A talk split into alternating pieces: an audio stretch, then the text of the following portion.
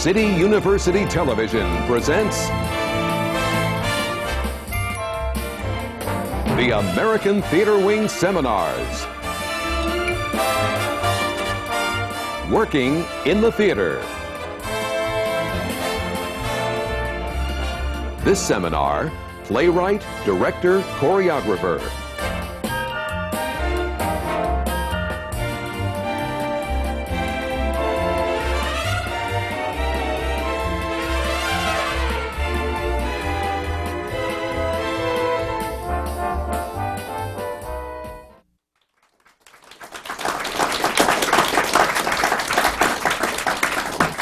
Welcome to the American Theater Wing's Working in the Theater seminars, coming to you from the Graduate Center of the City University of New York. Now, in their 29th year, these seminars give you the opportunity to learn from the professionals as they share their experiences in working in the theater. Today's seminar is on playwrights, directors, and choreographers. These are the artists who provide the creative heart of the theater that provide the marvelous productions we see on the stage and allow us to show how the magic of theater is created.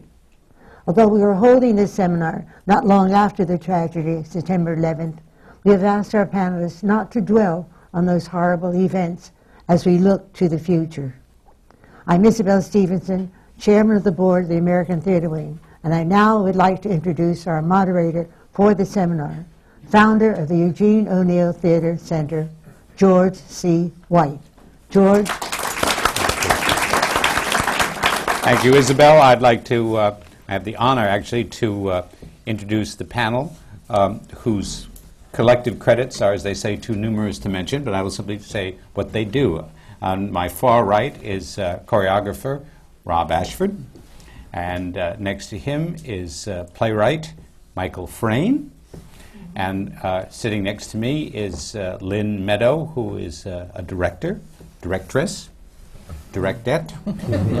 um, uh, immediately to my left, next to me, is Wayne Cilento or Cilento, depending on how well you want to speak Italian, uh, and uh, who is a choreographer. And next to him is playwright and lyricist Greg Kotis.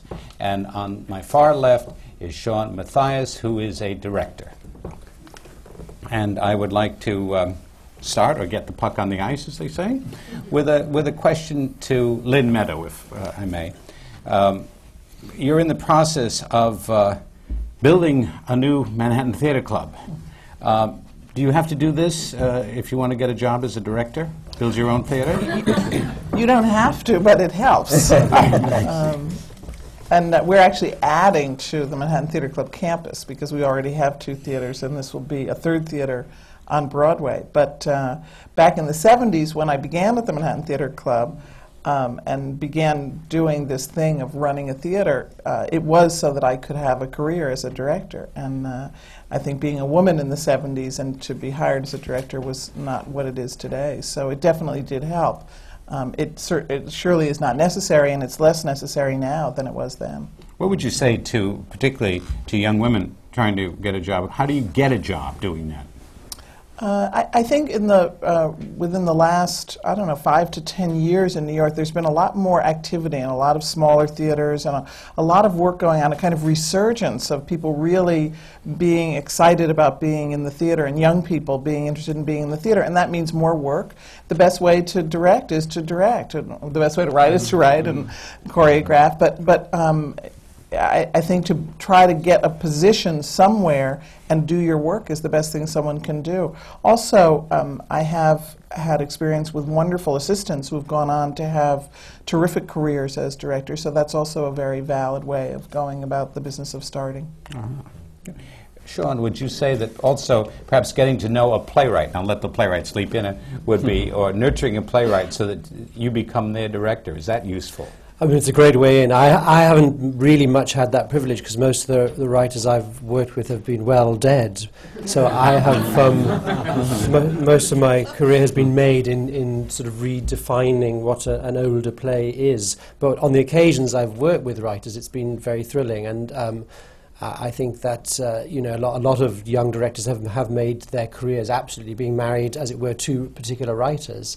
Um, certainly, of course, in, in Great Britain, where we have the subsidised theatre, that's that's uh, uh, where most writers, uh, most writers and directors sort of uh, are nurtured. And uh, the relationship between a writer and director can only come to fruition when the writer is produced. Like you said, a, a director has to direct. It's all very well for a writer sitting at home writing, but a writer only learns to become a playwright by being produced in the theatre and having a uh, Michael may disagree, but having a, a, relation, a good relationship with a director is very useful. Of course, sometimes that runs out of steam. It's like a marriage. You may only you may have done five or six things together, and then you need to part. It's the same as the relationship between a director and a designer. I did, I think, seven or eight things with one particular designer, and after that period of time, we have, have, had a huge break. You know, I think that's normal. You, you, you, you, the creative process is, is, one that needs to be reinvented constantly, and one looks to other collaborators for one's impetus. Wayne, you um, uh, being a choreographer, and Rob too. So both of you can. Would you talk to us about what seems, at least from my viewpoint, one of the more arcane or difficult jobs, which is choreography. Mm-hmm. And uh, I know you had, I believe, uh, started in chorus line. Right. Um, so that was, I mean, you, you grew up into it. But uh, how does one start there, too? I mean, you just, do, do, apart from obviously being able, not having two left feet. You mean becoming a choreographer? Becoming a choreographer. Right. I don't think every dancer could become a choreographer. No, exactly. What is the mindset? Well, uh, um, I think you get either you have the knowledge or the ability to do it, which I didn't really know if I had or not, and I wasn't interested, to tell you the truth. Uh, I wanted to go to Holly Hollywood and be Gene Kelly or someone like that, which they weren't doing anymore. But, um, and I got tricked into it. I mean, Chorus Line gave me a lot of recognition as being one of the best dancers on Broadway, and then I started uh, choreographing by doing a lot of national commercials. But it was, it, yeah, it was. Uh, so I, I did that for like almost ten years before I even approached the stage. I wasn't interested, really. I, I really wanted to just dance. Um, so I got to know the camera really well. And then I slowly, um, my first Broadway show was Baby. And um, that was a difficult process because it's making natural people dance, you know, like real people. And it's not, there wasn't an ensemble of dancers. It was a group of real people in a doctor's office talking about having a child and singing and dancing. So, um, but I think I was able to do that because of the commercials, because of making those real people move and sing and dance about soda or something mm-hmm. ridiculous like that. Um, and then you just start. It's like Lynn said. Then you start um, learning your craft, and you, you just keep you just keep going. But I also flip flopped. I performed, I choreographed, I performed, I choreographed until I actually really enjoyed taking on that process, which is not an easy process. Rob? For me, I started obviously as a dancer in the chorus, uh, and then as a dance captain. And that was a great learning forum, I realized, to see how a show is put together and how it works. So that helped a lot. And then from being a dance captain, I think I was always the dance captain almost in every show that I did here in New York, uh, because you have a knack for it. You have an eye to be able to see. Uh, mis- well, half of it's being able to see the problems, and the other half is being able to give the notes and and make the corrections without offending people. A therapist. It's a therapist. It is. You, yeah, there's no doubt about it, and that has been invaluable right. learning when you're dealing with actors, and because there's egos involved all the time, and if you've had 15 years in the trenches of the dressing rooms of Broadway, going to from stars like Julie Andrews and Chita Rivera to you know the fifth chorus girl on the left saying you know you, you really got to be on number 2 mm-hmm. for that. You really you know so that's a great learning thing. And then from there I started assisting choreographers and that's another great way to learn that. In the, in that capacity you learn the, the backstage stuff. You learn how to work with a dance arranger. You learn how to sit in on a production meeting. How do you uh, wait, wait, stop a second. Well, how do you work with a dance arranger and what does dance arranger do well, the dance arranger really makes the music for uh, anytime, say, a number in a show opens up and there's just a dance with no vocals and, and just dance for dance sake. The dance arranger has written that music, usually off of a, uh, a melody line or some some line from the song that the composer has written, but then the dance arranger takes that and, and plays with that and uh, uh, under the it's a great it's a partnership between the choreographer and the dance arranger to really say what you know what the number should be. You you can do anything. You have a a melody line of a song. You know, let's make it a can can. What would it be like if it was, uh, um, you know, if it sounded, um, you know, Spanish? What would it What would it be like if it sounded like a honky tonk? Wha- whatever you can do, and that sometimes helps fuel you creatively to. But it's also very dangerous to to go to those extremes. You know, with with the dance arranger. I, I mean, when I did Tommy, the hard part about Tommy was, and the brilliant part about Jeanine Tesori's was, um, you know, creating extra music or expanding on the music that was true to Pete Townshend's music. You know, instead of going on a rampage and just saying, okay, let's do a Charleston here, which I would have been destroyed with. But so you have to stay true and pure to the score and also keep telling the story about what's going on. I mean, I don't know if everyone really knows what choreographers do. I mean, I think it's a very intricate, Well, that's hard, right, yeah, that's important hard to get. process mm-hmm. to to carry a through line and, and keep telling the story. I And mean, directors, mm-hmm. same, you know, thing. and really, and bonding with the director. You know, becoming one, which is the best collaboration. We are now seeing choreographer, director. Mm-hmm. And how does that happen? Well, I think you get to a certain point where you have your own vision, and it's almost easier to um, to to do what you see in your head, direct, directorially and choreographically. So the flow um, is better. I think when there's a, a collaboration between a director and a choreographer, I think that when it works, it's it's brilliant because then you're you're really taking two creative elements and making it one. And if and if you could manage that, then it's getting a little bit That's the only best of people. That's only recently everything. that we had that category.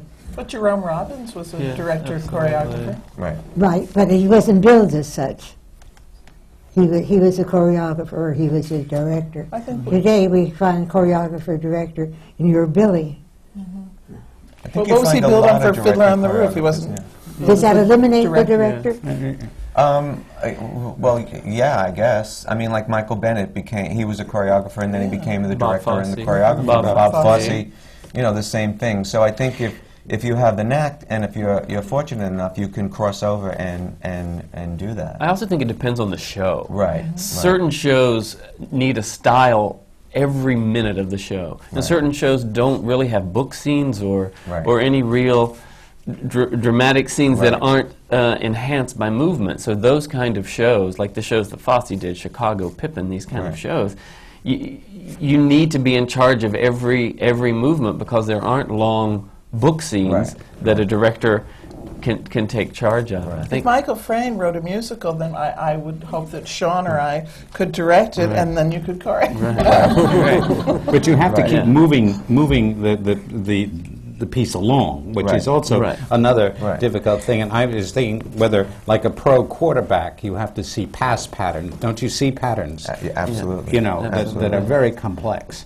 And also moving the set along and making transitions stay alive. And there's, you know, blackouts are not very popular these days. People want to see the whole mechanism of everything. So it's kind of keeping the motion and, and the, the play moving. I think. I'm sorry. Go ahead. I was just going to say, I think what uh, people tend to lose sight of, though, is th- this idea basically of storytelling. And the job, our Absolutely. jobs uh, as directors and, and choreographers is to tell the story that the writer has created. And that's, a- and there's, there's a lot of decoration involved, but finally, w- we have to keep our eye on the big picture and, Right. and what story is being told. And when we mm-hmm. lose track of that, mm-hmm. actually, I, I- I think our, our craft and, and the decoration of our craft suffers. Right. Well, speaking of that and the craft, I'll start with, with Greg here. Tell us about your relationship to directors and choreographers. and actually how you found them because where you started from and, you know. Right. Uh, well, I come from off off Broadway, uh, and I spent a lot of time in Chicago in, in what's called the off off loop scene there. Um, and my recent experience uh, with Urinetown was my first commercial experience. So that was the first time that I worked with a commercial director and choreographer. Um, previous to that, you know, uh, uh, in poor theater, you just you do everything yourself. So you know, the, the idea of of, of uh, division of labor is is alien. It's, it's, a, it's a confusing idea because anyway, you do you do everything yourself in that world, but in this world, it was it was really uh, it was really fantastic because just for example, in, in some of the musical scenes and working with our choreographer, uh, John Carrafa, um, in some of the numbers, he was able to sort of show us where um, the scene, the musical scene, and, and, the number could really take off, and music didn't exist there. So he worked very closely with the composer, uh, Mark Hollmann, um, to make scenes uh, and numbers which were fine before uh, really sort of ex uh, explosive. Um, and that was, you know, that was, that was wonderful. And with the director as well, he was also someone who um, sort of, he, he, taught us about the piece. You know, you, you lay out this, this blueprint of the, of the script, um, and they're the people who come in and say, here's where it goes, here's the arc of it. Um, and they were very uh, active in um, uh, telling us how to make it better. In other words, you say, they were saying that to you rather than you saying it to them. It's sort of interesting. That, that seems what you're saying. Is that true? Yeah. Well, I mean, uh, you know, when we when we first started working on it, we of course thought it was absolutely perfect and nothing, you know, couldn't imagine changing anything. um, but you know, that we would be taken aside and say, and you know, there's there's one number in the second act, which is now this very strong uh, number called "Snuff That Girl."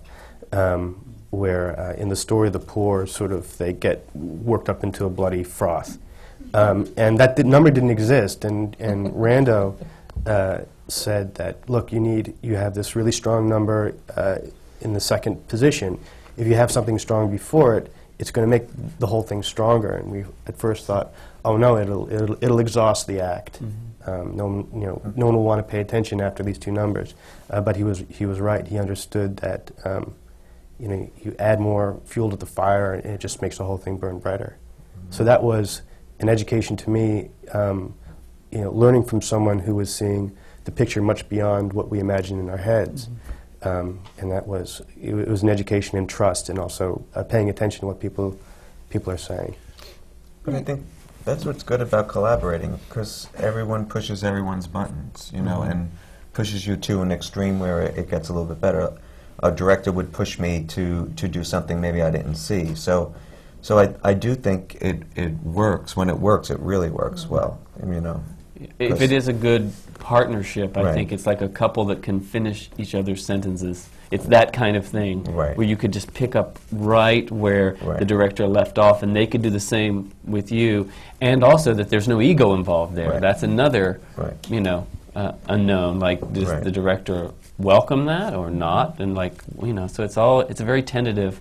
Uh, relationship at first. That's why if you get with a director that you can work well with or a choreographer, I think that you go back and go back and go back because it's it's tough to get that uh, shorthand. But I also think what you said is true. Also, I think you get to a place where, um, like, I felt I've had a lot of assistants, and I feel there's a certain point in your relationship where you have to move on to a different energy.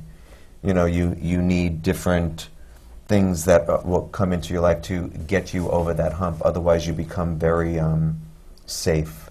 And some people are, are, better at collaborating than others. I mean, some uh, directors would feel that they really do carry the whole mm-hmm. picture in their head and they've got a very strong sense of it from the outset.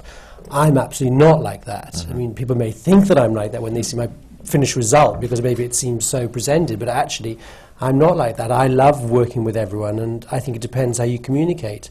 I think I do happen to be a good listener, so therefore mm-hmm. I would listen to the people I'm working with and what their ideas are. Because, how, in my point of view, how could the, the, thing could only be the end product could only be better having everyone's talent and input. Right. But some directors aren't like that, and it doesn't mean to say that they are lesser. They just uh, can hold the thing more strongly, more particularly in their head. And mm-hmm. They are more autocratic. So mm-hmm. it's a style thing, I suppose. Michael, you yeah, I'm sorry. We've go let Michael sit here so quietly. I know. Well, I've absorbing it all. Hey, he's playing He's writing it all No, down. he's- he's ready. Right, Brilliant He's plan. waiting. He's waiting. He's playing cleanup. He's playing cleanup. No, Michael, I was, uh, uh, I wasn't ignoring you. I was waiting uh, because uh, I have a lot of things to ask you about. Uh, also, um, because you have uh, the variety of your work i- is stunning as well. Uh, a- anyone can, that can go from noises off, uh, uh, which is marvelous, pure farce, uh, to Copenhagen, which is an incredible mind trip.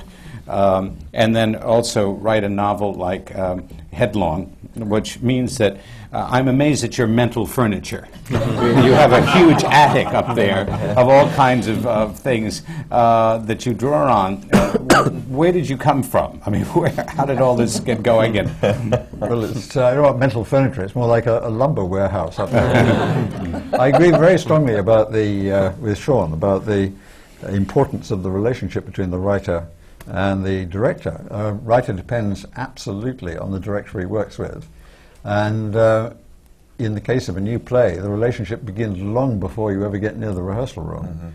Um, a good director works with a, a writer and persuades the writer, first of all, to get the playwright. Um, I've worked mostly with Michael Blakemore, and Michael Blakemore is terrific at actually persuading you uh, against your will to rethink the thing. We always read a play through together for a start, and he makes me read it to him. I have no acting ability of any sort whatsoever. I can't even hit the right stress in my own lines. so it's a very painful and embarrassing procedure. But it means that we hear the whole thing together, and he stops me at every line and says, it's tedious, irritating questions like, but why does she say that? And I say, well, it's obvious why she says it. It's obvious why she says it. Well, he says, well, explain. And I say, well, all right, I'll take it up. Um, but I have to say it's a very unfair relationship because if a director works on a new play, nobody who sees the play knows what the writer's done um, and what the director's done. Um, so the writer usually gets the credit for it. Um, and Michael Blakemore, who is one of the best directors of new plays in Britain, and I think in New York as well, um, has not in Britain had the, all the credit he should have because people don't know the contribution is made.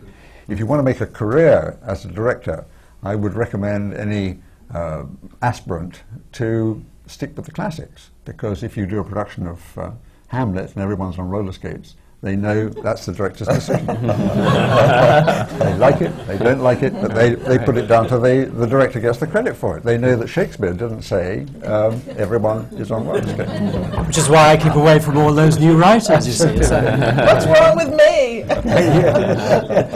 But there's something so thrilling about um, being in that process with a writer and helping to create, and, and something very infuriating. And it's wonderful that you point out about not getting credit for lines that you've written, never Right. mind, um, and uh, you know, never, never mind business that's created. Uh, on the other hand, there, it's just so thrilling to be at that uh, birthing process. And uh, the image I always feel is that you're in the jungle and there's no path that's there. You have to just hack your way through the jungle and create a path. And, and there's something so great about that. Then others can go on the path that you perhaps you found. But, But it really is a, a radical process, or it can be a really radical process. Uh, Michael Blakemore did the original production of Noises Off, and he really made me work on that play, really made me rewrite. My original idea, it's about a farce which you see rehearsal of, and then you see it backstage, and then you see it Which the one? right way again. Noises Off. Um, but in Act Two, where you see it backstage, my original idea, because it seemed very neat and logical and tidy, was that our curtain should go up at the same moment as the curtain should go up upstage on the terrible farce, nothing on the actors are playing. So the two curtains should rise simultaneously, and the two acts, our act should start when their act starts, which is a very neat and deft idea. Um, Michael Blakemore said, no one is going to have the faintest idea what's going on. they simply won't be able to understand. Where- What's go- are we backstage in the theatre? Who are these people? What are they doing? he said, before their curtain goes up, we've got to get all the actors on stage. We've got to explain exactly where they've got to in the tour, like what their relations are to each other, who's in love with whom, who's uh, fallen out with whom, and we've got to introduce all the props so we know what we're going to see when we get to the, the silent bit. Um, and I resisted that for a long time. I had this such a neat idea, the two curtains got together. but uh, in the end, I had to concede he was right, and um, I've rewritten that scene a great deal and got more and more of the props on display. And now we're uh, revi- reviving it. Uh, Michael Blakemore said he, he did uh, originally five casts in London, uh, two in New York, one in Australia, and he really did not wish to have anything more to do with that play. um, and then the problem was to find another director and to forge a, a new relationship with a new director. Um, and that was a long and agonizing process. And by Excuse me, some- yes. How did you do that? Well- and who did you find, and what, what, what, what was the process? We had a long, long list of directors, and we thought about it, and argued about it. And um, I got sent to see a show called in England called Spend, Spend, Spend, uh, a British musical, a fairly rare breed. Um, and it was directed by a man called Jeremy Sams. Well, I knew Jeremy Sams because he had begun as a musician, and he had written the music for a play, a, a collection of Chekhov short plays I did called The Sneeze, years before. Then he became a translator, become a very distinguished translator from German, from French, from Italian, from almost any language you can think of. And he'd gone into directing. Well, as soon as I saw Spend, Spend, Spend, I thought this man can organize something very complicated on the stage and at the same time, retain a sense of, of human feeling. Um, and he has been, it turned out, as tough uh, a taskmaster as Michael Blakemore was. when we did the show again, I've seen it about a million times, and I knew there are, are various things I wanted to try and improve. Um, and I told, um, I told Jeremy that uh, rather bravely, saying, I think I'd like to do a little rewriting on this. Um, I didn't realize how much rewriting he was going to make me do. and we had another long process, like the original process with Michael Blakemore, where we went through it line by line, and he said, well, why did she do that? All the rest of it. Agonizing process. Uh, and we've got it a bit better as a result. Good. Well, that's one. Now, uh, now we have live playwrights, um, and uh, uh, I want to. I'd like to ask Sean, since you were talking about dead playwrights, and you're in the middle of doing Strindberg. Um, you are given a, a, a, play with a long history that included uh, Laurence Olivier and all that, and now you have uh, two giants, still young giants, albeit I mean, in one sense, uh, uh, actors uh, who uh, uh, really um, bring to the stage their own personas. How do you deal with that as a director? Here are major players in this. Uh, Um, well, first of all, the, the first giant, which is a, a much greater and harder giant to grapple with than either Ian McKellen or Helen Mirren, who are the two giants you're referring to, is, is the giant of August Strindberg himself. Uh, because the play is just utterly frightening to work on, really. I mean, I turned it down for five years. Did you? Yeah, yeah. Jerry Schoenfeld of the Shubert Organization has been asking me to do this play for five or six years. I've said no so many times. And then finally I, I felt or I had the courage, or maybe I was a little older, maybe I, I felt that I could tackle such a dark relationship. But I, I think that the key to it was finding the person who did the translation. And that's where my relationships with writers have been, uh, um, you know, have gr- grown and been creative in the theatre is um, working with somebody who would uh, adapt, as Michael has done, the classics. And actually, it's an, uh, it's, an, uh, it's an amazing task to do because uh, hitherto it's been largely done by academics, but in the last 20 years or even less, it's become far more standard for playwrights to do the adaptations. And what a difference it makes because the, when a playwright uh, does the adaptation, well, for a start, if you can get a playwright who sp- speaks the original language, that's a huge bonus. But if not, what will happen is you commission a literal translation of the work. So we had the Swedish play translated into English for our purposes. But a playwright then will take the literal translation and turn it in such a way that the actors can really speak it. So it doesn't sound like a translation or an historic piece. It doesn't sound fusty. It doesn't sound one removed. And I think that's the, the fashion for doing the, the classics now cla- from another language. And in our case, of course, we have Richard Greenberg because this was an American production and I wanted it to be as Ameri- American as possible. I- at the end of the day, there are the two stars of the th- of out of the three stars, two of them are, Amer- are English and one is American. But that is a coincidence because uh, I just started doing the play. Um, in terms of working with uh, those stars, I mean, it's it's like you said, I guess, about Chita Rivera and Julie Andrews. I mean, actually, somebody in the chorus can have just as big an ego as Chita Rivera. I mean, ego is something that's, it, it doesn't just necessarily go with talent. Ego is something that um, we all grapple with in our daily lives.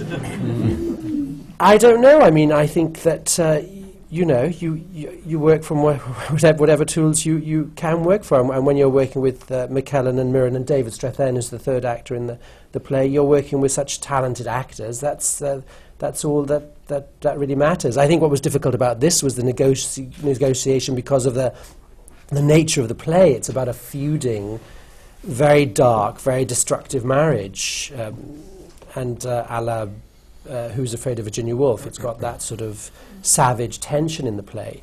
And I think uh, to negotiate the, um, the, relationship between the characters Edgar and Alice and to marry that negotiation between McKellen and Mirren, it was tough. It was, it's psychologically tough. But a director has always been a therapist to some degree. I mean, the director, the director has to do what Michael uh, talked about uh, of, of sitting down with a writer.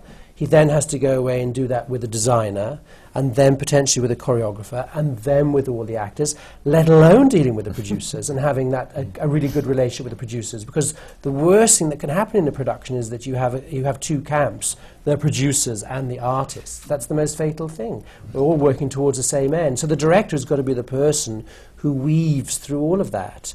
Um, I'm just very relieved the show's open and has been, you know, well received. But uh, it, wa- it, was, it was tough. Not because their egos are tough, but because the parts are tough and, and the, the writing is tough. The writing is savage and extraordinary. Mm. And bleak. I mean, t- Strindberg is unbelievably ahead of his time. You can't begin to imagine how this man wrote that play a hundred years ago. I would never stick my hand up and say it's the most perfectly made play. It's not. Put it next to Ibsen's great crafting. It's not.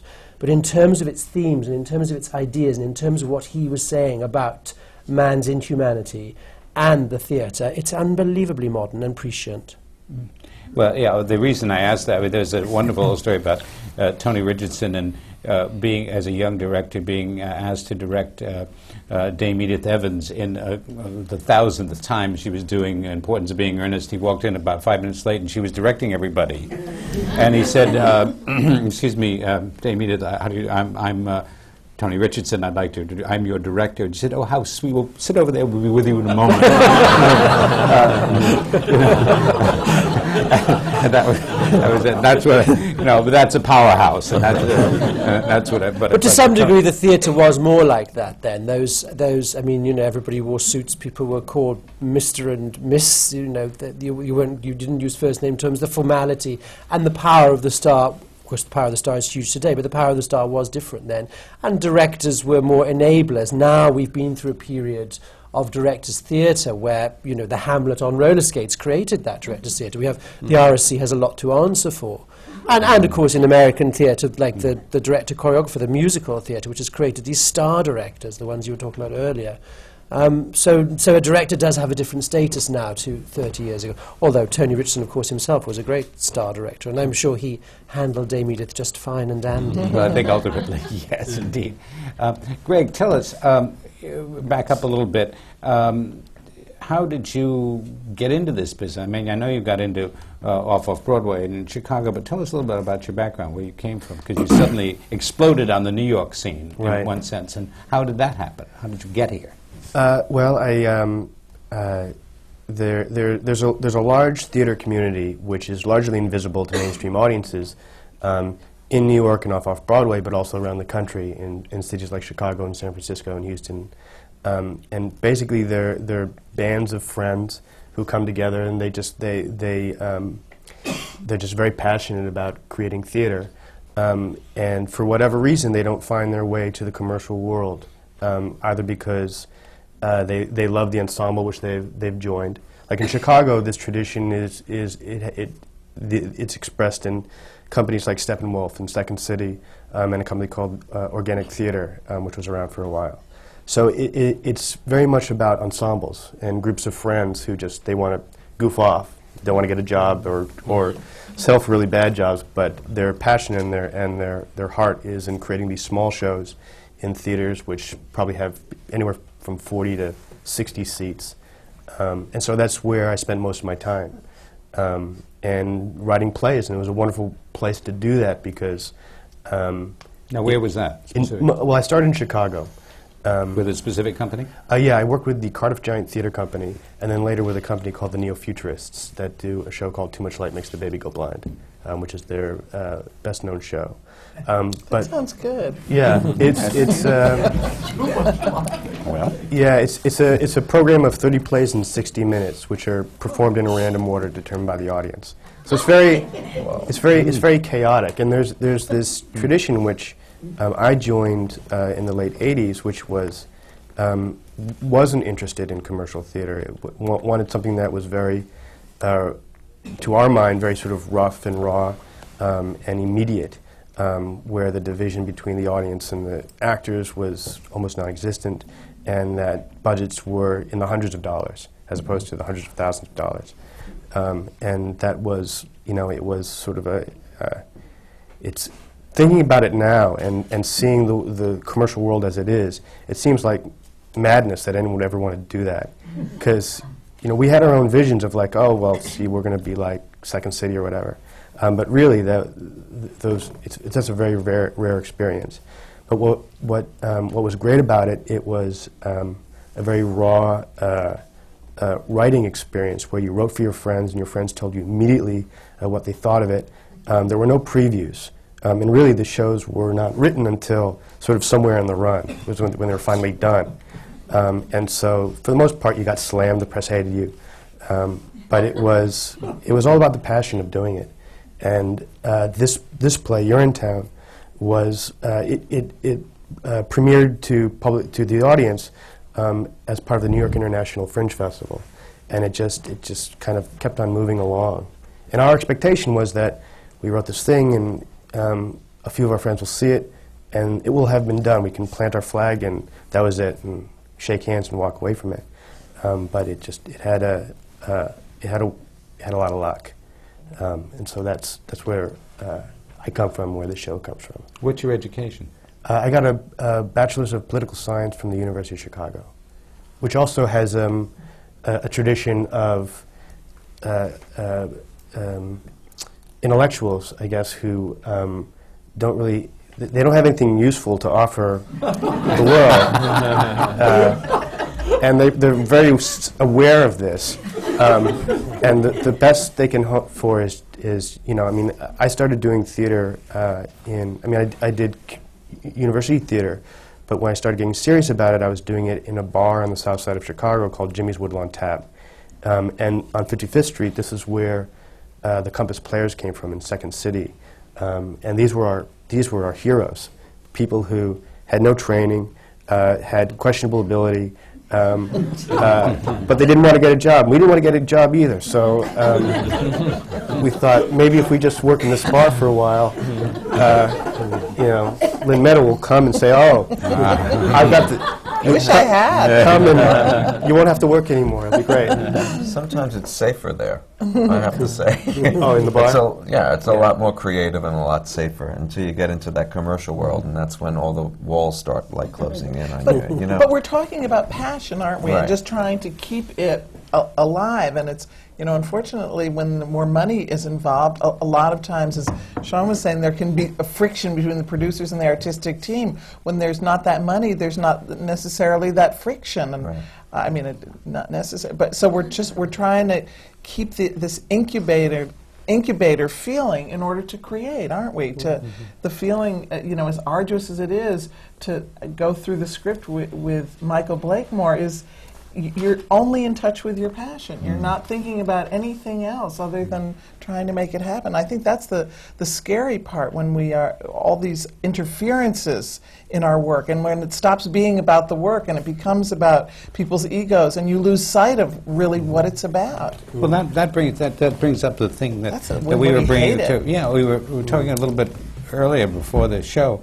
Uh, and I don't want to, it's hard to bring them up without bashing them, but, but the relation to the critics. We were talking about what that does, and when you get a bad review, then what happened. And I think we were all a little bit, bring, I might want to mention that again, what we were talking about Right. when you had uh, a bad review and what that, we found it freeing. Right. I, I was uh, mentioning to George that I um, did a musical, actually with a wonderful choreographer named Jerry Mitchell, and um, and we were like we had that relationship of um, one finishing the other sentences, and um, it was a terrific experience of, of a, piece based on the Captain's Courageous. And um, we just loved it. There were 16 guys and me and Jerry, and it was heaven. We just we, we loved the piece and, and we loved creating it and the audiences came every night and they loved it and they wept and the press came in and to a person they just called it the worst thing they had ever seen in their lives. They just hated it. I mean really vilified it. And um, I, I was saying to george for, for me as a director it was actually a very liberating experience. You were a to- free woman. I was free. It didn't matter anymore, and and I understood um, that we do what it is that we do, and um, and I understood that there is a ritual in the theater. It's like communion. You, you, this thing happens, and and communion is offered. And there are some people who decide to come forward and take communion. Other people sit back and they don't want to. An audience audience members who don't want to participate. But the the fact that people are sitting back does not invalidate the ritual of communion.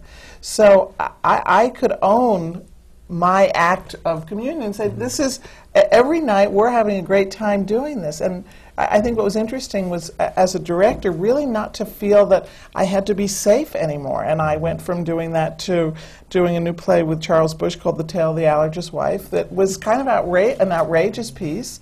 Uh, but I didn't care anymore. It just didn't make any difference. I was going to do f- really follow my passion and do what I felt like doing. So I think it can be a gift to um, to be free of what other people think. But how did you and the cast react to this? What happened with them when the review came out? Um, What are the cast do? well, increasingly, I, I find that actors don't like to read reviews while they're performing. They find that if they're very good, that uh, it, it doesn't make them feel as good as they want to feel, and if they're very bad, it hurts their feelings. So they, they prefer to just kind of wait. I think a lot of playwrights too. It's not that they don't necessarily care at some point to read them, but as you're performing every night, I, you know, I, I think they don't want to have voices in their head commenting on what it is they're doing. So we went about our business. The audiences continued to love the show, so we were uh, we had a subscription audience at the Manhattan Theater Club, so that kind of protected us, and uh, we did what we needed to do. I do think it's very tough for actors getting reviews because they do have to go back and do the show after the reviews have come out. And even if they don't read the reviews, they have a feeling of what the tone of the reviews is because people are coming up to them and saying, I wouldn't read the review in the Times today. Uh, or they say, what a, what a so-and-so he is, isn't he? And you know you've, you've got a bad review. Uh, I mean, it's bad enough for the, uh, for the writer and the director is very miserable getting bad reviews, but at least you don't have to face the audience again. Actually turning up and facing the audience if someone has publicly rubbished you and said how awful you are, very, very mm. painful, I think. painful, but I think sometimes I've seen actors tremendously insulated if they are in touch enough with why they're mm. doing it and um, and what the story is that they're trying to mm. tell. I've seen companies actually get stronger as a result of getting reviews that aren't so good, and they just say, okay, well, we're you know we believe in this, and we're. I, I- don't mean to say that it doesn't hurt and it's not painful, but um, sometimes you see companies really strong. I, I've seen a number. You can also see the critics really out of step with the public. Yeah. I'm, for the thing that I got my very worst reviews for, I received my most number of fan letters. So, you know, how do you work that out? I mean, it does, it sort of makes you into a case when you get very bad reviews, of course, because most people run away, but the few people who believe in you, they come out even stronger for you. But you is do rather get the case where you get bad reviews mm. and the public doesn't like it as well. Yes, that's, that's, that's right. I think we call that now now flop, don't we? That's a term. But anyone brilliant is capable and should be capable of getting really bad reviews, I think. Because that's about why. I, I- It's yeah, I know about taking risks. Okay. It's about doing the thing that we didn't think we could do. And when we succeed at it, everyone says, oh, well, great, well, Urinetown. We knew. But you know, I, I'm sure when you were beginning the endeavor, it was like, Urinetown, you're going to do a musical, Urinetown, you know, and here, so now it becomes, oh, sure, but that's a high, it's a high wire act. Lynn, is review ever helpful? Yes, I, uh, bad reviews can be helpful if you get a chance to have another go at it. I uh, um, always read reviews uh, so as to know the uh, what's the basis of the decisions that producers and, uh, and the public are making. Um, and when I've had a chance to have another go at writing something that's got bad reviews, I've tried to force myself to read the bad reviews and try and understand what went wrong. It's often not what the critic thinks has gone wrong. You get reviewed, you get a bad review for something. Um, and you realize when you think about it, um, he's misunderstood something or he's taken off on the wrong point. And you think you, if you could just get it clearer, if you could just make clearer what you had in mind, you can, you can get it a bit better. It doesn't often happen because if you get really bad reviews, you don't normally get a chance to do the thing again, but occasionally you do. Do another one.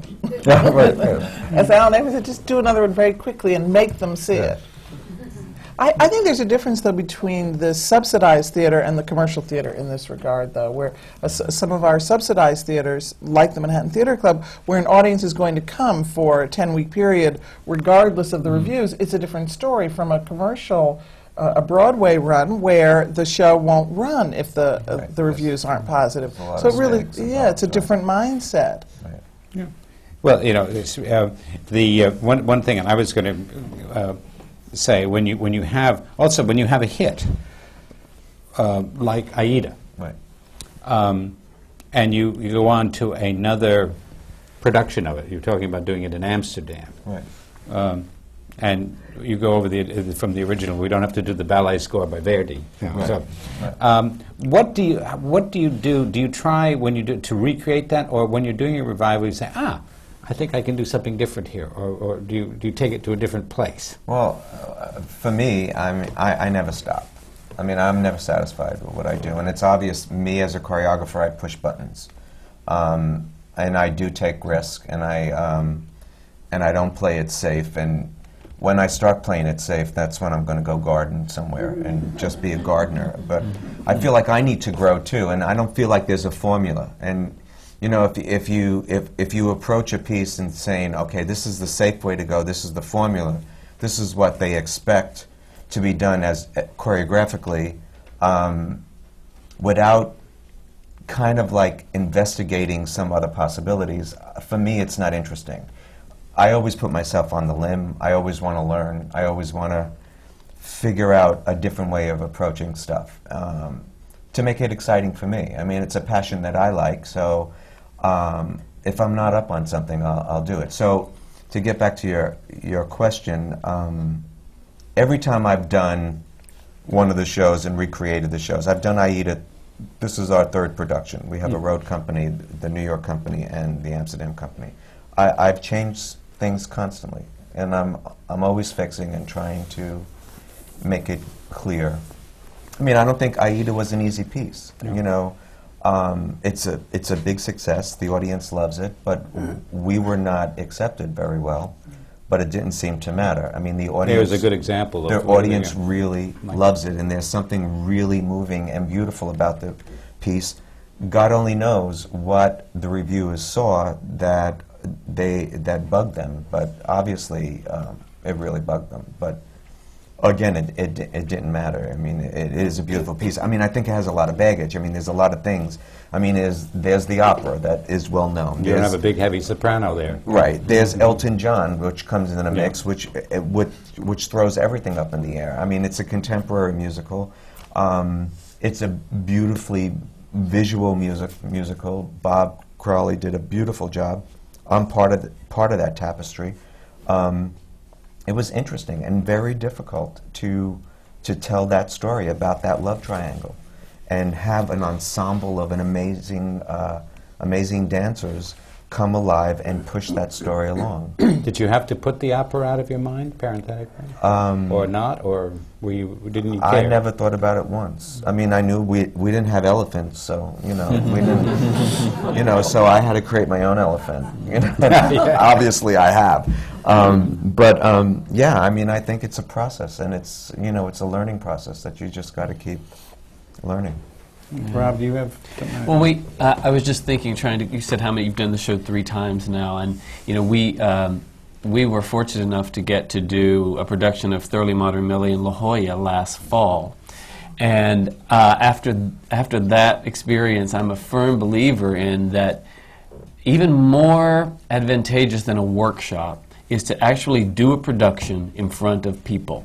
Like people that come in, normal people that come in, because you learn so much about the show. I don't believe in in that. workshops. I mean, but that's my own opinion. I mean, a workshop a long time ago when Michael Bennett created that, mm-hmm. when we did Chorus Line, it was really about the actors and the director and being in a room and being very creative without showing anyone. And we did two workshops. Workshops became this other thing where it's not about trying out the material, it's about doing the material and waiting to be criticized about what's wrong with the material, how can we make the material better. I don't think it's a very beneficial process. Well, also in a workshop, you fabricate these great little inventions to get the show on in the workshop. Right.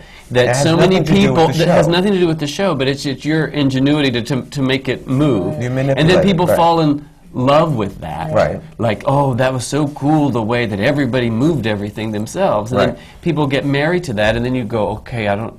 Should do we have to do that in the show now, or are they are they not going to like it if we, you know? So it, it's very tricky. But when you do a real production in front of an audience, then you can really learn about the show. Well, in the case of musical, the set is, is such another character too, and how, mm-hmm. It is. so not to have that, you know, whereas doing a play is also probably can accomplish something that you can't. Yeah. right. Well, I think sets are also in, in certain plays. Isn't it, it, it- the set in, in A Dance of Death is It's a pretty big character, yes. well, it's it a big is, character, sure. It Yeah, is, so yeah. it can- Absolutely. But I mean, I, we actually at her in England, I workshop everything, but it's behind closed doors. At the National Theatre Studio, we have the privilege of being able to go in and, if I were going to do a play with Michael, for instance, the the process he described, Michael Blakemore doing picking on every single line, I would do that, want to do that with Michael and a group of say six actors, or Right, but that's for you. and that's purely in private. Right. And it's purely, and I might do mm-hmm. one, two, mm-hmm. maybe even if I was lucky, three of those over a period of nine, ten months a year great, yeah. before I did the production. Yeah. But I mean, you, one used to go on the road with things or try things out in a theatre before time because you do learn more from the audience than from anybody at that point. Right. You can only get a show to a certain level. Then the audience comes in and they tells you all the things that you know that you haven't. Because found. this is absolutely the essence of theatre. It's not uh, somebody doing something, sitting up here doing something. It's a conversation with, with the audience, and the audience is an absolutely essential and vital part. And until you know um, how they regard their end of the conversation, you don't know anything about the show at all. But it feels like there's a lack of product somewhere that everyone is so anxious that if we go do a little workshop somewhere and we let 100 people come in to see, that everyone is so anxious to see it, to critique it, to decide if it's the next hit, to get on the internet, to, Right. to I mean, it seems it's like it- it's a fervor almost, and, and it doesn't allow you any. You, know, you keep trying to go further away from New York That to try the workshop. thing. You know, it's like, can I just have a little space to try to make some mistakes? Uh-huh. And Well, I it seems think like workshops today are mostly for raising money. Right, I think To have so the too. producers mm-hmm. here and to see what kind of show we can get out and what kind of money we can get for That's it. That's right.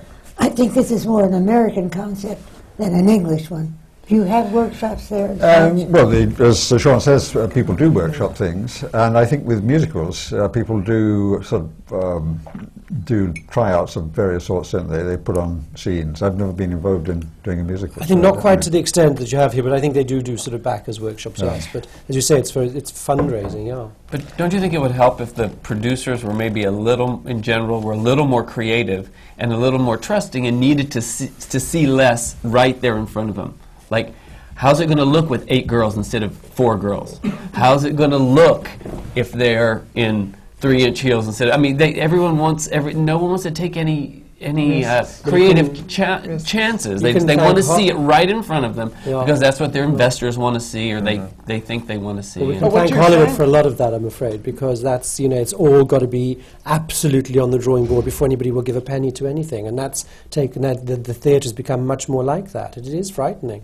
But also, what you're saying is that in order to sell it, then you're actually creating something that doesn't necessarily have anything to do with the With thing that you want to do. right, So No, you, exactly. That's yeah, that exactly, really makes that's sense. what happens. Yeah, a I think we really have to think about this. Well, there's a great difference between uh, really good producers and uh, and indifferent producers. Indifferent producers are trying to guess what other people's taste is going to be. They're saying they're thinking, will people like this? Will people like this? Will the critics like it? Will the public come in? A good producer is sitting there thinking, do I like this or do I not? Uh-huh. And if he's a really good producer, his taste. Co- happens to fit in with the taste of the public often enough mm-hmm. to make the thing work. Right. Mm-hmm. Um, but if you haven't got that personal response to the show, and if your taste isn't sufficiently in line with public taste, which mostly to come off, you should, really shouldn't be a producer. Right. We have very few of those producers around anymore. There are. We Yeah, do. right, You're. I have to I- I say, having the opportunity to work with Garth Drabinsky on a couple of shows, he was, is, was, is that kind of producer. And there's something about that l- leader, that true leader, not leading from um, a checkbook or leading with Fear. some suit behind him, like going, well, I wish the girls were prettier. Whatever. I mean, Garth had his own, Right. his own vision. Right. And, um, and, and was very true to that, and, and, and that helps the show a great deal. Whether the show's a success or not, it doesn't matter. It's a, it's a, it's a clean, clear vision. You know, when you have a showman like that behind you. Well, you know, we talked about about Hollywood and uh, and film. Now, uh, Sean, you did Bent. Now, did you do it in the theater first, or did you go right to the film? No, I did it in theatre. I did it at the, I did the first sort of major revival of it at the National Theatre, which was about. I did it in I think 1990. It was about 10 or so years after its first production. Um, and then when I was asked to make a movie of it, I said yes for, for reasons of affection for the piece and passion for the piece, but I didn't think in a million years it would ever get made into a movie. And it only had the good luck of being made into a movie because at that time a gentleman called David Aukin ran Film 4. And he had worked in, the, had spent all his life in the theatre, and he took tremendous risks on people who'd worked in theatre and you know brought them to film, and so it got all the funding it needed. Um, And so you you ended up directing both sides of that. abs- well, I directed it in the theatre, and then I directed it on film. Yeah. Yeah. And uh, again, there you don't have the advantage of knowing, having the, the conversation with an audience. So, how, how was your approach? Uh, I won't- well, this is about the theater, not George, film. can you hold that for the next session? It's Sure. time for you to tell everybody to take a break at this point. Take a break. No, tell them why. well, uh, we are going to then go uh, continue a bit and then have some questions from all of you, if we may. So, uh, I thank you.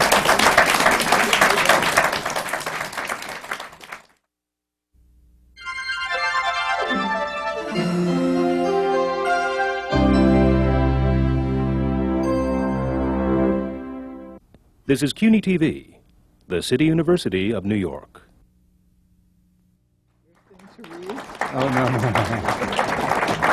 Welcome back to the American Theatre Wing's Working in the Theatre seminar on playwright, director, and choreographer. Before returning to our panelists, I would like to remind you that these seminars and the Wing's Tony Awards given for excellence in the theatre are just a part of the Wing's year-round programs. As a long-established charity, the Wing's mission is to promote excellence in the theatre and to provide educational and humanitarian services through the theatre. Our meaningful and important programs for students include Introduction to Broadway, which in its 10-year history has enabled close to 100,000 New York City high school students to attend a Broadway show, many for the first time. The Wing also introduces young people to the theater and the magic it unfolds by bringing professionals into schools for workshops as a part of our Theater in School program. Our hospital program, dating back to World War II, when we also created legendary stage door canteens, continues to provide volunteer professionals to entertain patients in hospitals, nursing homes, and centers and child care facilities. Additionally, our grants and scholarship program provides substantial financial support to bring forth new talent and productions. We take pride in the work we do, remain grateful to our members and everyone whose contributions help make possible the dynamic programs of the American Theater Wing. Our work is so important to the theater and the community, and we are proud to be a part of this exciting industry. And so, now let's return to our panel on playwrights, directors, and choreographers, and our moderator, George White.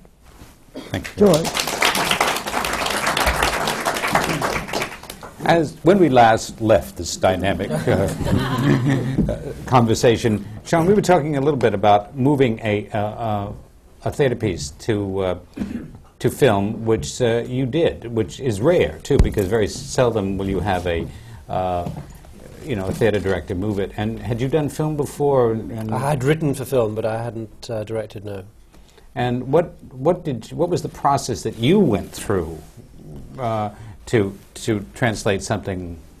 Well, I think the, the, the, one of the most difficult aspects of it is what we were talking about before in, in regard to how you set up a production in the theatre now, is that when in getting the, the, the money, the raising the finance for the film, you have to lay on the table absolutely everything you're going to do. You have to sort of really lay it out there. And so you, just having a concept isn't enough. You've got to describe in great detail what you're going to do with it before you'll get the backing to do it. And I think that's happening more in the theatre, which is worrying because, um, as far as I'm concerned, the creative process is is a mystery that can't necessarily be laid out. And often, if you make decisions too soon, they can turn out to be the wrong decisions. You, you make the, the better decisions with the more information you have, and, and the greater the collaboration has grown. So that was, a, that was pretty alarming to have to do that. And I only had to do it to a, to a, to a lesser degree because the, the budget was not too huge. The bigger the budget, the, the, the greater the, the degree I would have had to have gone into infinitesimal detail of what I was going to do with it. But um, it's an entirely different process, film and theatre. There's absolutely no comparison, and um, all I can really say is that I, I enjoyed it hugely. But it was, it was, um, I was a bit like a schoolboy. I mean, it was just every day was learning. Yeah, right. And you could survive that as a theater director. You had to learn and pretend that you knew what you were doing. I assume it. I never pretended I No. knew, which is uh, not something that I ever do. I'm always the first to stick up my hand and say I don't understand, and I mean I do it now all the time because I'm not a good bullshitter. So. Yeah, good.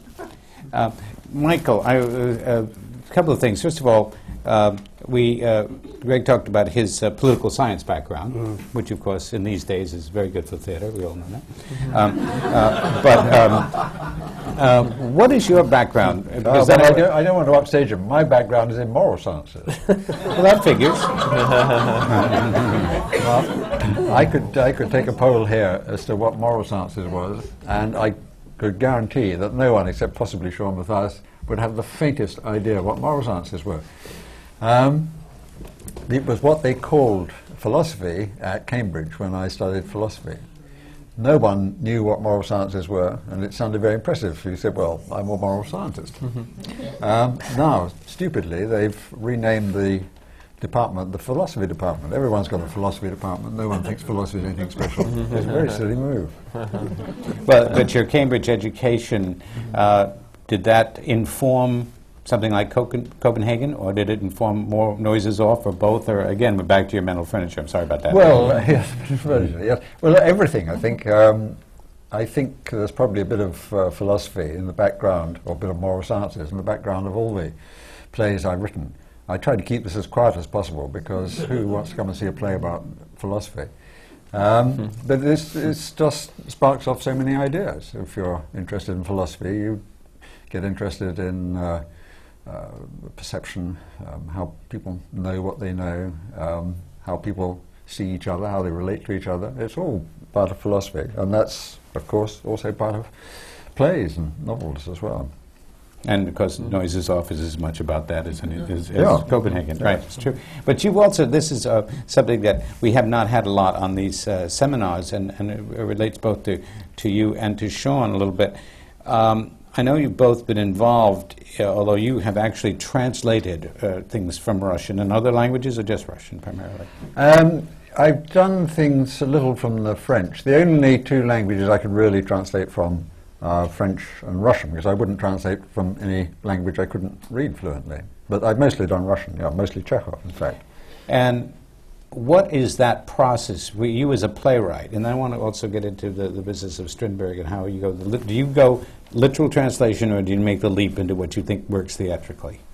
Um, I only translate from languages I can read, so I marinate myself in the original and then try and, and write a version in English. It's a thankless task, I have to tell you, with, um, with Chekhov, because everyone in the country can translate Chekhov better than you can. Everyone knows more about what Chekhov had in mind, even though they can't actually read the Russian original, than you do. And I'm always struck by the chutzpah of critics. Translate that. the sheer outrageous cheek of, uh, of critics who wouldn't dream of uh, raisi- raising some basic question about an original play, but who haven't the faintest hesitation in telling you you've translated a line of Chekhov wrong when they can't actually read the original themselves. I've just been told, uh, Uncle Vanya, my translation of Uncle Vanya is running in England at the moment. One critic said uh, that I had not used the usual ending um, and then produce what she regarded as the usual ending. Well, I don't know what the usual ending is. I can just tell you the ending I've got on is the ending that Chekhov put on. Put on. but that wouldn't impress her because she knows more about Chekhov than I do. What have you translated from the French? Um, I did a play by Anouilh, the, his last play, which he called Le Nombril. I called it Number One. It's not, I'm afraid, a terribly good play. And I did um, something that I found very difficult and very enjoyable, um, which was an, a version, adaptation of La Belle Hélène, the operetta by Offenbach. And I was asked to do this by English National Opera, and um, they, who always play in English, so they translate everything. And I thought the music was just wonderful. Offenbach's music was terrific. I thought the um, the uh, lyrics were wonderful in French, but they were going to be translated anyway. And over half of it is book scenes. That's right. Is that the right term? Book scenes. Yeah. Okay. Um, and they were appalling. They were absolutely frightful. and they usually just try to cut them to the minimum. You have to have quite a lot of them in to get the plot comprehensible. So I said I would not do it if I had to do a straight translation. But if they would let me write a new opera or operetta um, which used this music, I would, I would do it. So I had tremendous fun. It turned out to be much, much harder work than I ever imagined. How you write lyrics uh, regularly, I cannot think. It almost killed me. Um, but it was wonderfully exhilarating, particularly when we got into the rehearsal room. And uh, they told me that opera singers don't sing out in the rehearsal room, they just mark to save their voices. But in fact, because Offenbach is not very demanding music um, by opera singer standards, uh, they all sang out all the time. And it was enchanting. I used to go in every day and just listen to music from first thing in the morning to last thing at night. But I'm afraid it wasn't liked by the opera critics who thought it was uh, outrageous, uh, chutzpah on my part, to mess around with this uh, hallowed story. And uh, I've never been asked to do anything. so it's, mo- it's mostly been You've never, you've never translated Feydeau, have you, in a farce? Um, no, I never have. When I first wrote um, Noises Off, I did it as a short play, and the the uh, farce that they were performing in that was uh, a pastiche Feydeau I'd written because Feydeau is, is so delicious pastiche. I mean, it's just such fun writing a Feydeau farce. But in the end, I decided that was uh, sadly not what this tatty company in England would be performing. They'd be performing a tatty um, English sex farce, so I had to start all over again.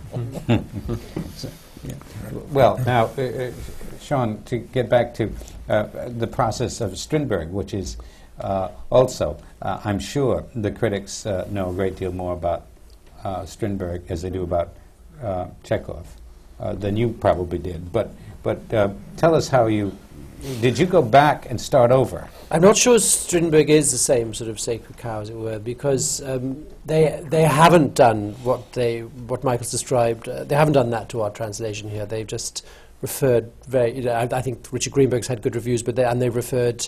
They haven't gone into any great detail about che- about Strindberg's play. It's been interesting. Whereas when you do a Chekhov, I think because everyone does Chekhov, it, i you, you do feel it is, in, you know, it's commonly owned, and you're not allowed to do anything to change it. So this was slightly different, and because this play, Dance of Death, isn't done very often. I mean, the, it was done uh, at Lincoln Center, I think about 20 years ago now. It was. yeah. And Even longer. maybe longer. longer? Yeah. It's been there's been a few productions in England, but the most uh, famous one was the Olivier one, and that, of course, is over 40 years ago now, so or about 40 years. So it's it's it's not done that frequently. So you you don't uh, feel that you're necessarily messing around with something that everyone else has a previous claim to, which of course it makes you feel more like you're doing a new play, which was so that that was quite liberating. I think what we we felt we needed to do here was to make it extremely speakable so that it would seem, in some senses, more modern for an audience. I wanted to make it feel like it was a new play and, and bring, without update, we would do it in its period and its placing and everything. We haven't uh, messed around with any of that, but wanted to make you feel like you could be seeing a play that was written by somebody, you know, just yesterday.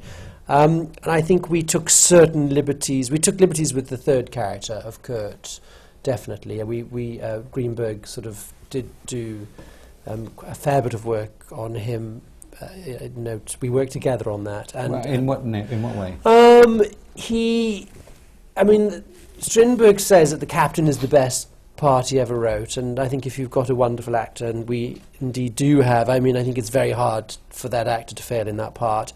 Alice is an extremely good part, but she's quite. they're both monstrous characters, but somehow I don't. I don't. Well, I, I sort of do know how, but it's too long to go into that. But somehow his character is slightly more empathetic to the audience. Her character sort of endlessly seems to be savage and cruel and selfish. So I wanted to sort of turn that to some degree to make her a, li- a little more palatable. And partly the casting of Helen Mirren was to. I wanted to make her very feminine. I didn't want a shrew or a tough actress to play her. I wanted to get a very feminine, sensual actress to play her, and, that- and that was the road we took. And then with Kurt, he, the, the, the problem uh, in the, trans, the translations I'd read, I'd read several from the original, were that he's much more of a cipher for both of them, and less flesh and blood. And we, I think we worked very hard to make him flesh and blood as well. Now, uh, to another little bit, um, and, and Michael alluded to this, but I want to toss this one uh, at Greg. Um, in Urinetown, um, which uh, is, is special, uh, tell us about the process of writing lyrics. I mean, that's a tough question, I know, but I mean, Yeah. is it, are you a poet? No, no, not at all. I, I you know, I found the uh, the process of, of writing lyrics to me was was very much like doing a crossword puzzle, in that you had, you know, the way that we wrote it is I wrote it out as a book, and we had a, a certain number of pages that had to be turned into a song, and so we knew uh, what the story had to tell. We knew what the song, the story that the song had to tell, um, and who needed to be speaking, and what the structure of, of the scene was going to be. And then it was just a process of taking these lines of dialogue or this monologue and musicalizing it. Um, and uh, So typically, the, the lyrics came before the music in Urinetown. uh, it depended on the song, um, uh, it, but we attacked it from, from whatever angle we needed to do. Sometimes Mark would come in with a mel- Mark Hollmann, the composer, would come in with a melody, and uh, we would search in the uh, scene for a um, what he called a, a musical hook. Um, there's a scene between the two lovers, um, and they sing this song called "Follow Your Heart," um, and that was uh, you know this is the classic romance scene where the lovers find each other. Um, and this was a line that Hope, the, the ingenue, kept repeating, and Mark identified that. Says, okay, this is, this is what we're going to call the song. It's going to be all about this. Follow your heart. Um, and then from there, you, you, um, you just, you have a very good, you have the best rhyming dictionary you can find. You have a thesaurus and you have a dictionary, and you just sort of like, you kind of, you write out a line, and, and then you just, it's like doing a crossword puzzle. It's, it can be really tedious, but it can be really thrilling when you sort of you find the right stuff. Um, it can be very mechanical, and it can be very sort of. You can write a song in two minutes, um, and probably the best ones are the ones that happen really quickly.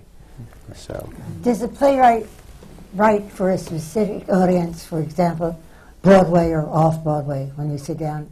Are you thinking of what kind of audience this play would address itself to? uh, I, I don't know. I guess I, I think if you had an idea of who your audience was going to be, I think you'd probably be lost. I think you have to. My measure was if Mark laughed, then it was in. and if he didn't laugh, then forget about it. So I guess I wrote I wrote for him. Um, I, I, I, I think we're ready to go to questions now. Would you please ask the first question? Hi, uh, for Lynne Meadow. What particular problems arise when you direct a show that moves from off Broadway to, to Broadway? Uh, what are the problems that arise? Um, well, usually we're just thrilled that that is happening. That's the problem. That's, that is the problem. Um, no, I think uh, the important thing is ki- kind of, I I always come back to the mission and what it is that, that I'm trying to do. And um, I, as artistic director of a theater, um, I have to remember that uh, a show from moving from the Manhattan Theater Club to Broadway is a byproduct of what we're doing. It's not the goal of what we're doing. So, what I'm really interested in and what I've spent my life doing is working with artists as, as a director, as an artistic director, and uh, and that's my that really is my goal. So, I think the problem comes sometimes when uh, if if there's a perception from the outside that that's really what this theater is about, and uh, that really gives a wrong message to the people who are attending, and it gives a wrong message to the artists who are working there. So I think it's you know it's like that thing of directing a show. You have to keep kind of saying what is it that we're doing, and keep reminding everybody what the main goal is of a particular play or a particular scene. And I feel like it's part of my job to keep reminding everybody what it is we're doing and why we're doing it. And uh, so the problem, I think, can be one of perception. But uh, in the case of The Tale of the Allergist's Wife and Proof moving to Broadway recently from Manhattan Theater Club, we, we were thrilled. Um, we did the we supported um, artists and uh, we did the shows for reasons of believing as, as we talked about I, these were pieces that I, I thought were wonderful and I wanted to do them so um, there, there's a lot that was really fabulous I can't fetch Parenthetically, there is absolutely no relationship I've no between chutzpah. proof and Copenhagen. none they both have one word titles ah, then there is. I think people like to find categories, and uh, there happened to be various plays which touched on science or mathematics. Yeah. At the time, Copenhagen touches on physics, uh, Proof touches on mathematics, and that seemed like a convenient handle. And they're uh, both to- about to moral science. Isabel, I'm sorry. Back to Go you. on. No, it's back to you. Okay. Hi, my name is Hallie, and my question is for anyone who'd care to tackle it. I was wondering if the current extensive technology that's available in the theater is an asset or a detriment, and why. Um, I think it could help. I think I, I think it could get overdone and get very technical, where you where you lose track of what the what the play or the musical is about, where you start looking at technology. Um, but I, I I think what's out there is, is pretty amazing. It's it's just if it's overproduced or not overproduced. It, you know, it's really a taste thing. I mean, I don't know how you guys. I, I think that one thing that happens when you're when you're trying to let's say set design because that that tends to use some of those things more. One thing that you try to do is the set designer will tell you, uh, yeah, we can do anything. It's all according to budget. A, a, lot of it. Right. So I know that in meetings, for example. Uh, uh, meetings on a, on a new show, you say, I would love it if this elevator could come out of the center of the turntable. Is that possible? Yeah, it's possible. It's, it's expensive.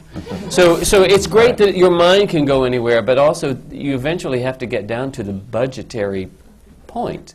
So then somehow you feel like a kid who's had something taken away when, when you, you know, when you were told, yeah, sure, it can, everyone can fly, the entire cast can fly, because it's possible now, but it's not practical.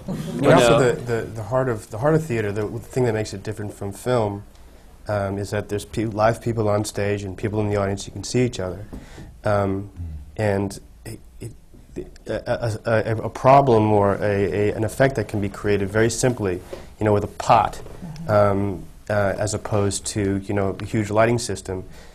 Sometimes just seems so much more satisfying because it's all about what you do with that medium as opposed to what you do in spite of the medium. Right. So. Yes. The boundaries could be more effective sometimes when you're like confined to something. You have to make that come alive instead of such a broad scope of what it is, and then it's like it's beyond your imagination, and then it kind of takes over. I, I also think that post September 11th, there is a recognition that we all feel of what being in a theater means and, mm. and what you're talking about, and, and the power of being with a live audience mm-hmm. and, the, and the sense of community that people are feeling, and that sense of kind of well being and, and the simplicity of that. that that uh, we're reminded of it in a way that's much more vivid than we were aware of before, and it's may- maybe that makes us uh, understand that it's not about technology. It's it's really about Right. the communal event that takes place, a- and how grateful we are to be able to do it. Right. True, absolutely. Sir? Okay, uh, my name is John Francis Fox. My question is for Sean Mathias. Do you think that British actors are usually better at doing classic plays, and if so, why? Step lightly, lightly. I think that Americans are better at doing musicals. Oh, get your No, no, go your glasses. no, I don't because I well, I've this is my fourth show in New York, and I absolutely love working here. And I, if I thought the British actors were better at doing classic plays, I wouldn't come and work here. To be honest, I mean, I love working with Americans, and I love working in New York. Um, I think that in Britain there's it's disbanding somewhat. There's been a huge repertory system where young actors have gone out and learned their craft, and so actors have, have gone into a system whereby uh, you know, a system that exists all year round with a certain amount of funding, whereby they will be in as many as six, maybe even more plays within one year. They might stay in that company for a year or two. And so actors before now learnt their craft there, doing the classics and contemporary plays, and learnt their, their stage uh, technique, and then they could possibly go off and get to the RSC or the Royal National Theatre if they were lucky enough. That has changed somewhat, and most young actors in Britain don't give two hoots about that now because they have fabulous film careers or careers in TV, which are very lucrative. So, yes, we have an amazing tradition of, of, of uh, trained actors who are, were wonderful for serving classical theatre. That has broken down to some degree, and it's sad that it's broken down. Um, but it's great that we've got actors that we can put on film. We never had that before. You had the monopoly on that, apart from the rare people like somebody like Laurence Olivier there were, or Michael Caine, somebody who came along. There were very few British movie stars. Now there are a lot of British actors, young British actors without being big stars, have movie careers as well. So, I mean, I just think that the, the theatre has changed a lot. And I think go. also there's been a, a shift in attitude towards the classics in New York. Um, I came to New York about what, 15 years ago with uh, Ian McKellen to do an adaptation I'd made from a Chekhov play, which we called Wild Honey, uh, which uh, had worked well in London, didn't succeed here. Uh, but the producers said, can we get Chekhov's name off the billing? As they said, it's Really? poison in New York. And I think, I think that's now, that's now changed. I think you can do Chekhov in New York. And, uh, Or those And the- producers. yeah, that's wonderful. That's the premises. Yes, this question is from Michael Frayn and Greg Kotis. How valuable do you think um, writing classes are? Uh, I, I, don't, I, I- I haven't taken many writing classes, so I don't know. um, the advice that I was given by Bernie Sahlins, who was uh, the producer of S- Second City for many years, he said that the only pla way you're going to learn is to put your stuff in front of an audience. That's, that was his contention. And I followed that advice, which was really bad advice for a long time, but now it turns out it's good advice. so, so I, I, I think I, I think the thing is, what what people have been saying is true. You have to put your stuff in front of people and see how they respond because it's about it's about clarity. It's about telling stories. It's it's and, and you don't you won't have that answer. The, the show isn't done until the audience sees it, and everything you do before that is preparation. But the preparation can't be. The, the audience is your teacher. Is, is the most important teacher. I think. Michael. Well, I've never taken a, a writer's class, um, never been near one, so I, I wouldn't know. Uh, it sounds a bit implausible to me. Though when you're up against it, um, as I am at the moment, struggling with a new play, I realise I don't know anything about playwriting whatsoever. and uh, I was doing an interview um, in New York yesterday with someone who explained one of the basic principles of playwriting to me. And I was so grateful. that when he said at the end of Act One, you have to have set up a big conflict between two characters. That's what a good idea. I never Maybe you should listen now. so then I began to think maybe I've missed something. Maybe I've been a bit of a fool not to go to them. Actually, when you were writing a play, you'd do anything. You'd go to a writer's class, you'd... Uh, to get away from it. yes, correspondence lessons, anything to, to get the thing done. Do you want to let us in on what the new play you're struggling with? It, it's too early for the struggle even to know. To, mm-hmm. Oh, I see. couldn't tell you. no. Oh, well, all right. That's I'm sorry to interrupt, but once more, there is not enough time to continue to get all the information and all the knowledge that's available on this panel. I'm so sorry that we have to stop it, but it has been one of the real problems of my life that we cannot go on and on and on with the wonderful people that come to be part of the American Theatre Wing seminars on working in the theater. And this has been coming to you from the Graduate Center of the City University of New York. I want to thank this wonderful panel who have shared their knowledge, their experience, and their time with us. And my gratitude also goes to George White for his wonderful leadership in bringing forth the knowledge that has come forth from this committee, from this council. I'm Isabel Stevenson. I'm chairman of the board of the American Theatre Wing, and this is coming to you from the Graduate Center of the City University of New York. The seminars are just one of the many programs of the American Theatre Wing. I thank you all for being here. I thank you for an audience that is so appreciative and so willing to be part of the American Theatre Wing's audience. Thank you so much.